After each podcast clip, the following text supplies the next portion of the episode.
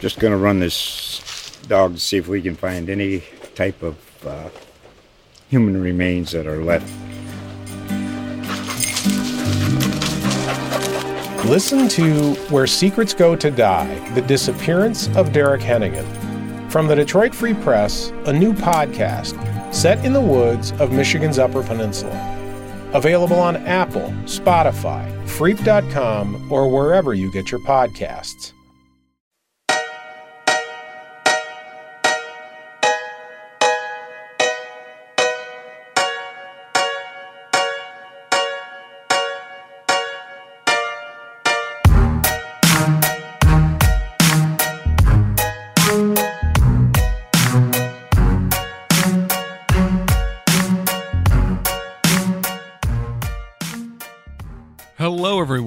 Welcome to the latest episode of Chillin' in the State House, everyone's favorite Kansas state government and politics podcast.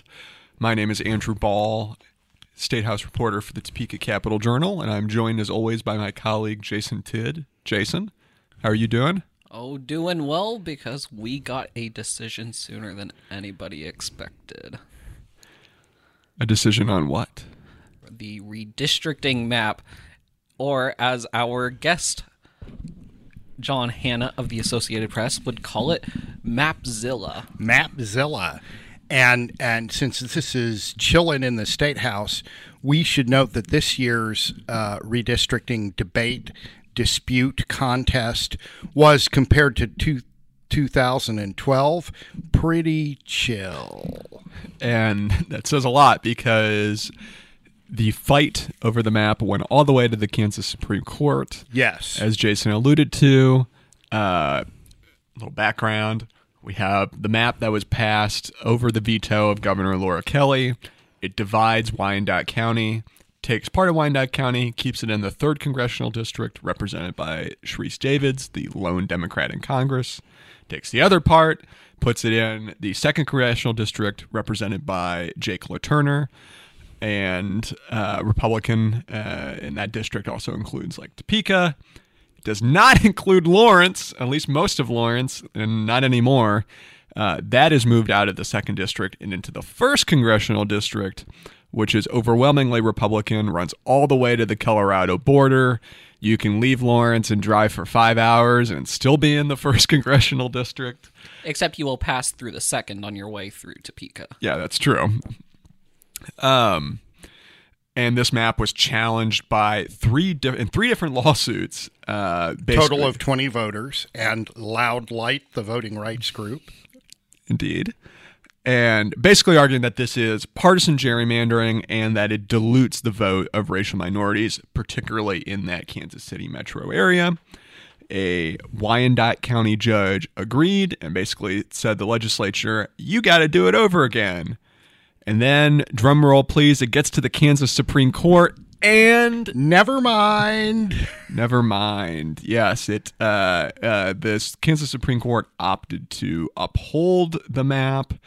We don't really know why because we haven't gotten a full opinion, which has been driving Jason and I crazy. Well, and the only thing that Justice Caleb Stegall said in the two paragraph opinion issued was that the plaintiffs failed to prove their claim that the the map violated the state constitution.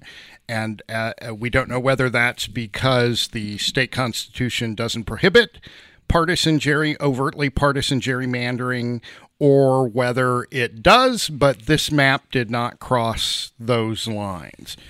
Uh, there, there is some suspicion that because Justice Stegall's name is on the opinion for now, that it might be a finding that uh, the state constitution doesn't prohibit uh, p- overtly partisan gerrymandering. But of course, we won't know that until we see the opinion. I, I say that because uh, during the arguments, Justice Stegall uh, had a question of basically how do you define partisan gerrymandering? What does it look like? How do you define it? How is it clearly defined? Th- the suggestion from those questions was that you can't. And actually, in 2019, that's what basically what the U.S. Supreme Court said in deciding that the federal courts are not the place to handle complaints about partisan gerrymandering. Well, this was a bit of a surprise, right, Jason? Because the Kansas Supreme Court has been a fairly activist bench on other issues. Uh, just or, or at least that's how conservatives would characterize Well, it. it- Yeah, I think it- we, we could we can objectively call it judicial activism. I feel like Well, I mean, okay. First of all, it whether that's on- good or bad, I don't. Well- Well, is up to the listener. But I mean, here's uh, five of the seven justices were appointed by Democratic governors, including three by the current governor, Laura Kelly. Uh, one, uh, Chief Justice Marla Luckert, was appointed by Bill Graves, a moderate Republican governor. And then the aforementioned Justice Stegall was appointed by Sam Brownback, a conservative Republican. And so there has been, particularly amongst conservatives, a widespread perception among them that this is a fairly liberal court. Um, and previously, this court uh, has read into a part of Article 6 on education, uh, suitable provision for financing schools. They have read into uh, that a requirement for certain levels of funding to prepare students for the future. And of course, in 2019, boy, 2019 seems a big year for court decisions now that I think about it. In 2019, they took the same language that was cited here in the Bill of Rights that uh, people are possessed of equal and inalienable, inalienable natural rights, among them life, liberty, and the pursuit of happiness, and that free governments are formed uh, by the people to provide equal protection and benefits for all.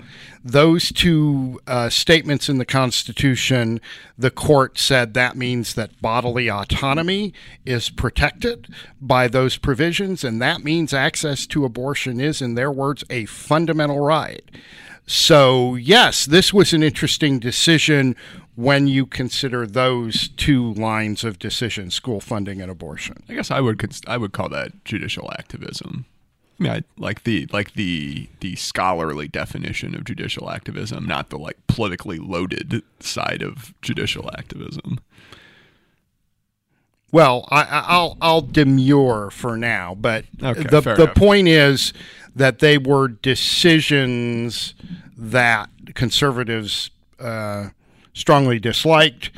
Um, and they- dislike so far as to try to change how justices are selected. to the Supreme exactly and so th- you looking at that the question was well the court that read this language and said it meant there th- that access to abortion is a fundamental right uh it was plausible to see that the same court would say that also means that people have a right to be protected from overly partisan gerrymandering.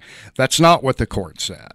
Um, and so it's going to be interesting to see what their reasoning was. Well, and I think kind of an interesting point to weigh is had the court ruled that the maps were gerrymandered and sent them back to the legislature, we now would set a precedent. Not uh, th- this would be a precedent say, setting case either way because this has never this matter's never been adjudicated before in the state courts. But had they set that precedent, they basically would have been. For really forever, or at least until the, a, a- And what's interesting about that, they would they, the court the courts would now become a part of the redistricting process Sure. every cycle. But and and the Solicitor General Brant Laue, who is appointed by Attorney General Derek Schmidt, made that point, and it was somewhat of a warning. Do you you know on the order of do you really want to be doing this every ten years? But I would point out that. Past solicitor generals made the same argument on in school funding cases and in the abortion cases. And what's interesting is that the Solicitor General who argued the abortion case for the state, Stephen McAllister, was actually representing plaintiffs in this the lawsuit plaintiffs in this case. So that that was that was an interesting twist. But yeah, um, this was unprecedented. This is actually, though, happening in a small but growing number of states Pennsylvania, Florida, Ohio, uh, New York, Maryland.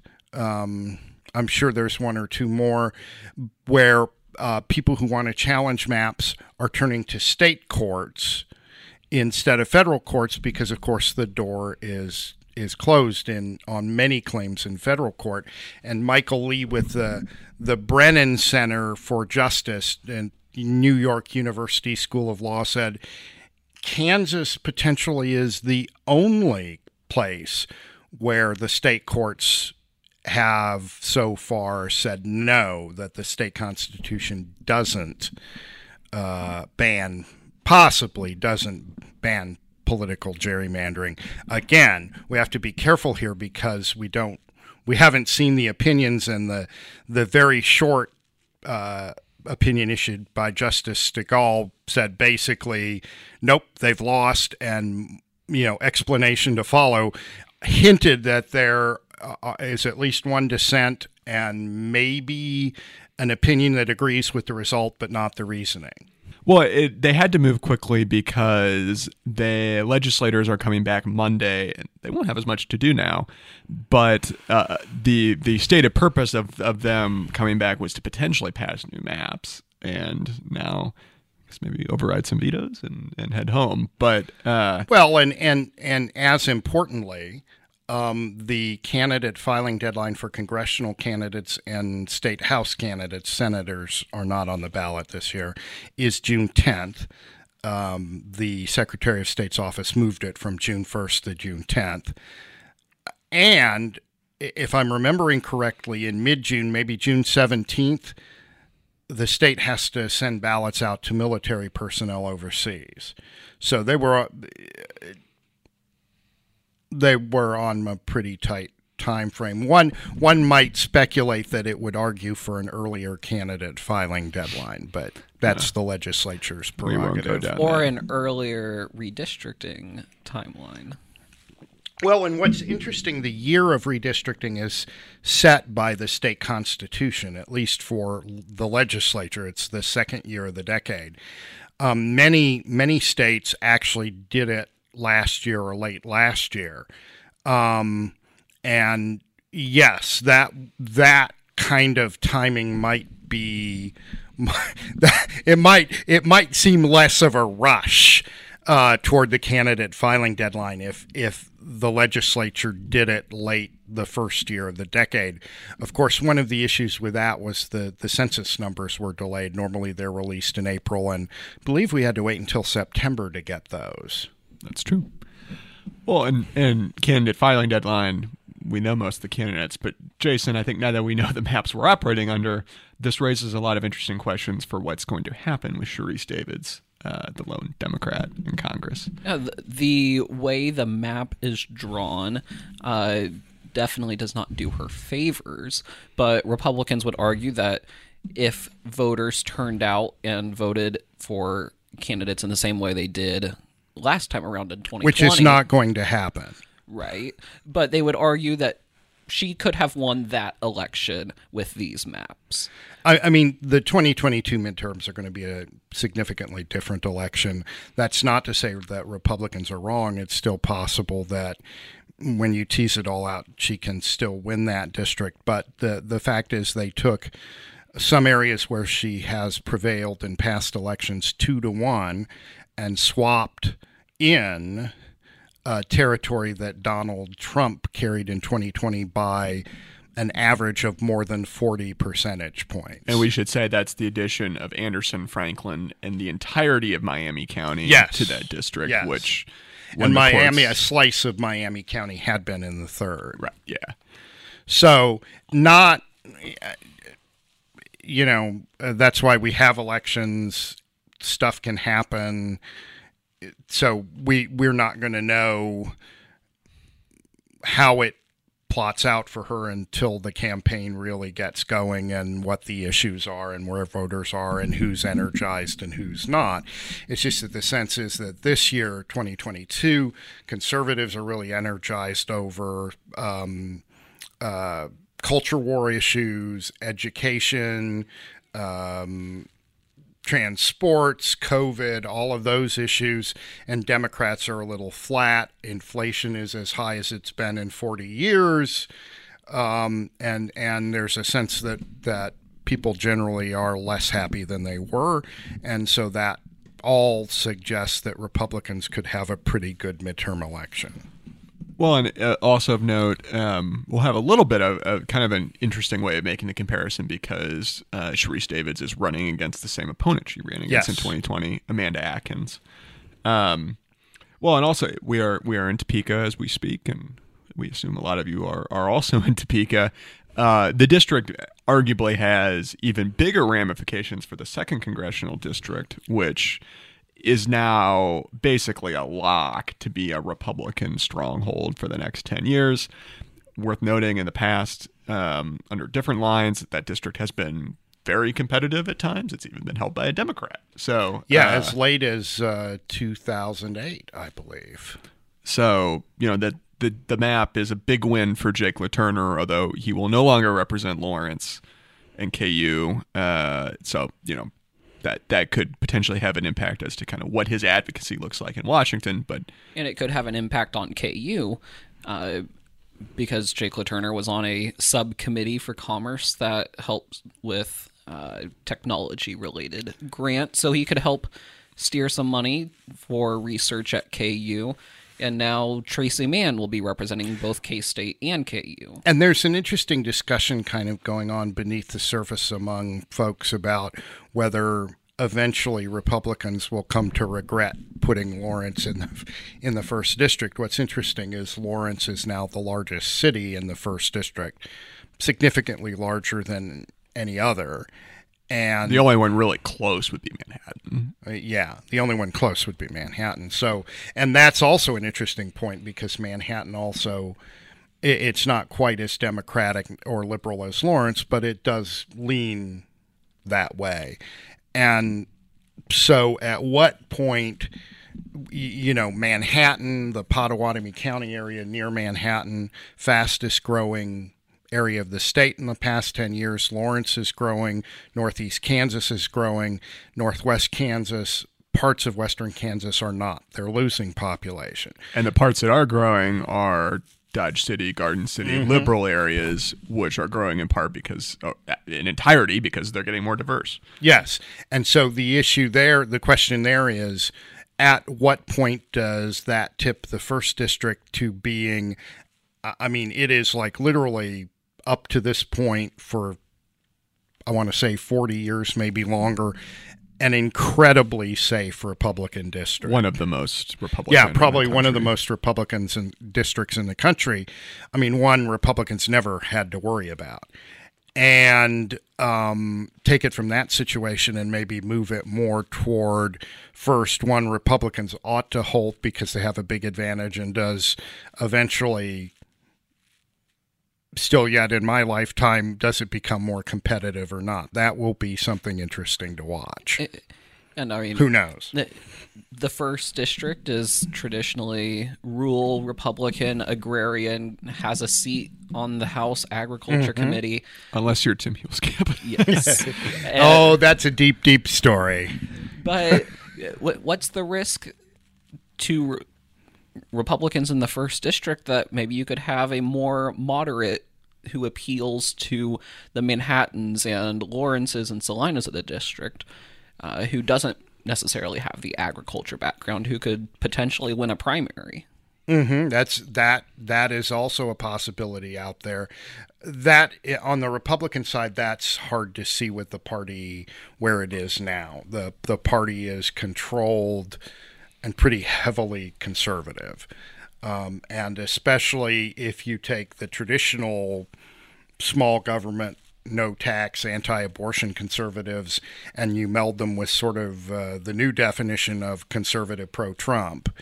Um, that's where the party is. So it would be hard to see at this point in time that a, a Republican who doesn't fit that description winning that that primary and and you know Tracey Mann is not a fire eater, but he's also no moderate slash liberal. Oh, for Tracey Mann, this now adds another city for his lengthy list of town halls when he's back in Kansas. Yeah, the that district. there is a strong tradition in that district of the congressman going to every county uh, in the district And that's a lot the of two-year period. That is a that I, I haven't counted them. It used to be like sixty-five. It's probably now like sixty-seven or sixty-eight. And you mentioned uh, Congressman Huelskamp, the uh, Tea Party conservative who held the seat before Roger Marshall beat him. Uh, got crossways with John Boehner as Speaker of the House, lost the Agriculture Committee seat. Very conservative. I don't think he would dispute that. And uh, he would go to, I remember going to watch him do forums in like Manhattan and, and Emporia. And that be, people, all his the, the people who were irritated by him made a point of showing up and you know pointing and and and arguing with him. So I mean, it, Roger Marshall, one of his first town halls in Manhattan back when I was in college, uh, he, I I think he was a little bit surprised at the level of. Uh, the level of voters who did not agree with his views. Well, and we should say that Lawrence is just Lawrence is just a whole different level of that. Eh, eh. The People's Republic. the People's Republic. I mean, I I jokingly would say it's like you know the vegan paradise. Uh, you know, married to the largest feedlot cattle feedlots in Kansas, the most woke place in the state with the most MAGA towns in the state. So it's an interesting it's an interesting mix. Well, looking uh, looking forward, I think uh, one one point I do want to make, uh, you know, it will be interesting to see 10 years from now if Republicans will be even more emboldened by this decision because really the only option Democrats or, or their allies have at this point to to limit partisan gerrymandering again I tempering this a little bit because we don't know the ruling. But you know really the only front that they could fight on is establishing some sort of nonpartisan map drawing process or putting something in the state constitution Or- neither of which will happen. Or winning more elections well for legislative seats. I yes, but And that That- brings us to the legislative map, which appears drawn to help preserve the Republican supermajorities, although that map had bipartisan support. in large part because it also keeps the Democratic incumbents safe as well. Well, and, and, and to your point about a redistricting commission, that idea has been around oh at least two decades, maybe longer here, and it just it it has never gotten anywhere in a Republican legislature. Um, and you know the issue is, do you want to? It's it's it's like a lot of issues in politics this day these days. You know the argument about giving more power to so-called experts, elites who aren't elected, versus the people's elected representatives, and for when somebody introduces a proposal, we can have a two-hour podcast on on a, a nonpartisan redistricting commission and and discuss the i arguments for and against it being actually nonpartisan. But um, Well, can we can we briefly discuss what I think? And I say this sarcastically, but with a hint of I like sarcasm, by the way. no one who's ever met you would be surprised by that. Um, I, I say this sarcastically, but with kind of a, a, a, a provocative hint of truth to it, I think. Perhaps the biggest consequence of the ruling the other day is there will not be a lawsuit over the State Board of Education maps, which will have a profound potentially impact on education policy in the state of Kansas. And so I sarcastically say that's the biggest ramification. But it's a, it's a not inconsiderable actual- That's not a small ramification when you consider the State Board of Education uh, sets academic standards um, and is kind of out there overseeing the day-to-day operations of schools. It can, for example, set standards for who can substitute teach. Um, Kansas became famous for about a decade or infamous. infamous uh, is another way to put it, over battles over how evolution should be taught or not. Infamous is probably the nice way to put it. Yeah, we uh, Kansas got a lot of international mockery for debates about whether you know evolution should be included in the science standards, whether the state was going to include intelligent design concepts, that sort of thing, and of course, one could easily see uh, discussion, a pretty heated discussion about, for example, critical race theory or what people are calling critical race theory, um, history standards. One could see a really robust dis- debate about what should be taught there. LGBT affirming books, Yes. how to teach abortion. um, also, you know, just uh, social and emotional learning. That's another big issue. And that's a really interesting one because uh, there are some conservatives who don't like social and emotional learning uh, concepts being in the curriculum because. Uh, you start to ask questions about kids' personal lives and their feelings and what's going on at home. And uh, the critics of that say that's fairly invasive. On the other hand, uh, a lot of educators say there is a lot of value to, for example, teaching kids about being resilient. If you don't get the math question right the first time, you're confused on how to do it. Instead of just giving up, sit there and think and puzzle out and get up and do it again. In Kansas, the state board of education has a lot of control. Yes, it's the fourth branch of state government. And they have when lawmakers have threatened to creep into their area the state board of education hasn't been shy to threaten legal action The State Board of Education has what's known as self executing power, according to a very old Kansas Supreme Court decision. I think it was like 1972, which means the State Board of Education does not need the legislature to spell out what its power is to do stuff. Well, and, and on on the point of the the new Board of Ed maps, these maps were explicitly drawn, if you ask Senate President Ty Masterson, to encourage more competitive elections, to specifically bring in more conservative voices. He said that he finds the current composition to be a bit of a monolith. Uh, I would say that while Republicans may hold a majority of the seats on the State Board of Education, they are Eh, moderate's not the right word, but they come from a very specific, I think, There is line a- of thought about public education. Yeah, they are a. Uh, the way to describe it is a centrist, slightly left of center block holds a majority on the Board of Education. They are conservatives they are less conservative than the legislature they are the legislature is more skeptical of what's going on in public education in some places than the board of education is i would say they are more uh, arguably more education establishment oriented than the legislature is and that I, I don't mean that to sound like a criticism. We're trying to place them on the political spectrum here versus the legislature. So, if more conservatives get elected, those board meetings could get more interesting and there could be more back and forth, fewer unanimous votes, um, some more deep discussion of topics like you know, again, critical race theory, sex education, uh, history, and science standards. All of those debates could get more contentious than they are now. On congressional redistricting uh, Oh, yeah, Uh, yes. Uh, so th- there's obviously a lot of national interest in the Oh, third yes, district race because Democrats hold the slim majority in Congress and Republicans see Sharice Davids as a big seat that they could potentially. they would love win. to get that seat back after Kevin Yoder held it for eight years.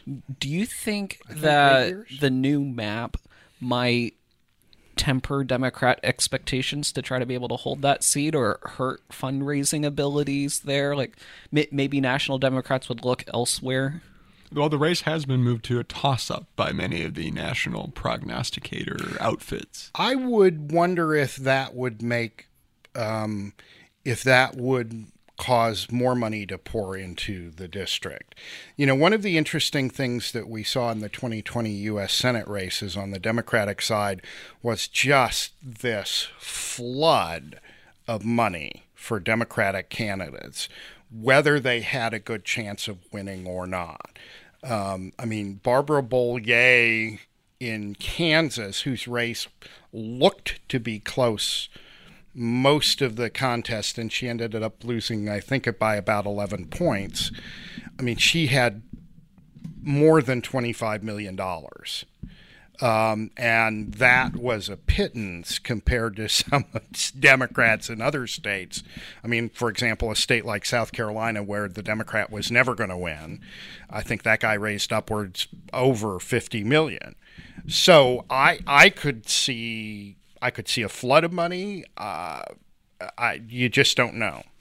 Yeah, I think. I mean, obviously already there's been a lot of television advertising in the governor's race. So, uh, it, I think based on what we saw in 2020, you could argue that that millions of dollars in spending, both by the candidates and outside groups, has come to Kansas and it's here to stay. Well, and uh, one quick just addendum: uh, the Kansas City media market, while probably not expensive in comparison to other states, is the by far the most expensive. Yes. in in in the state, and and you But know. you know, if you're going to Topeka, you can. I mean, I think you can. Used to be able to get a cable spot here for like forty bucks a pop. Uh, maybe it's with inflation, it's probably up to a hundred. But Jason, I know how we're advertising chilling in the state house. Yes. Um, well, speaking of chilling in the state house, it, it uh, I don't know where you're at a loss for words, man. Eh, oh, uh, you, you- we have about as many words left as were written in the uh, opinion of the Yes, court. that's- Wednesday I think morning. I think we've spoke here for a, a minute for every word in Justice Stegall's uh, the actual text. the The thing was the header on the opinion listing the case, the plaintiffs, the defendants, and the attorneys involved. the The header was like three times as long as the opinion. So obviously more is to come on that. when when there's more to come, that means we have more fodder for podcasts. Uh, and to write about in the printed newspaper because yes, those still exist. If you'd like to read the Topeka Capital Journal, you can go to cjonline.com or we are on social media at cjonline, the Topeka Capital Journal on Facebook and Instagram. And Jason, if they want to hear from you, go right to the right to the horse's mouth, and I don't mean that pejoratively. Where can they find you? at Jason underscore Tidd. and I am at Andrew Bahl, B A H L. John, where can they find your work? uh, on Twitter, APJD Hanna, and www.apnews backslash. There we're doing the hand movement, always the hand movement dot com. Uh, Kansas, yes, yes. after that con, dot com backslash Kansas, yes. That. well, if you just Google John Hanna, you'll probably get there eventually.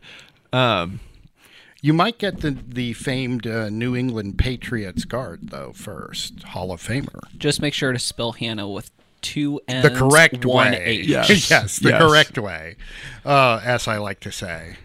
The the New England Patriots guard would disagree with me, but and he might win the fight. I would say so. Yes. If you want to listen to us talk about politics more, uh, you can follow Chillin' in the State House anywhere podcasts are found Apple Podcasts, Google Play, Spotify. Or you can just go to cjonline.com. We post them whenever I can remember to post them. Um, you know, very important. Um, we will be back next week, I think, with probably, you know, some legislative news, maybe. Maybe Well, not. they certainly have time Monday to do things if they want to. Well, big emphasis on if they want to. If they have the votes, it's always uh, if Republicans have the votes or think they have the votes. It's always interesting uh, this time of year to try to get everybody back. Well, if they have the votes, we'll have the votes to have a podcast. How's Yes. that? Jason, John, a pleasure as always. Thank you. Thank you. And we'll see y'all next week, same time, same place. Have a good one, y'all.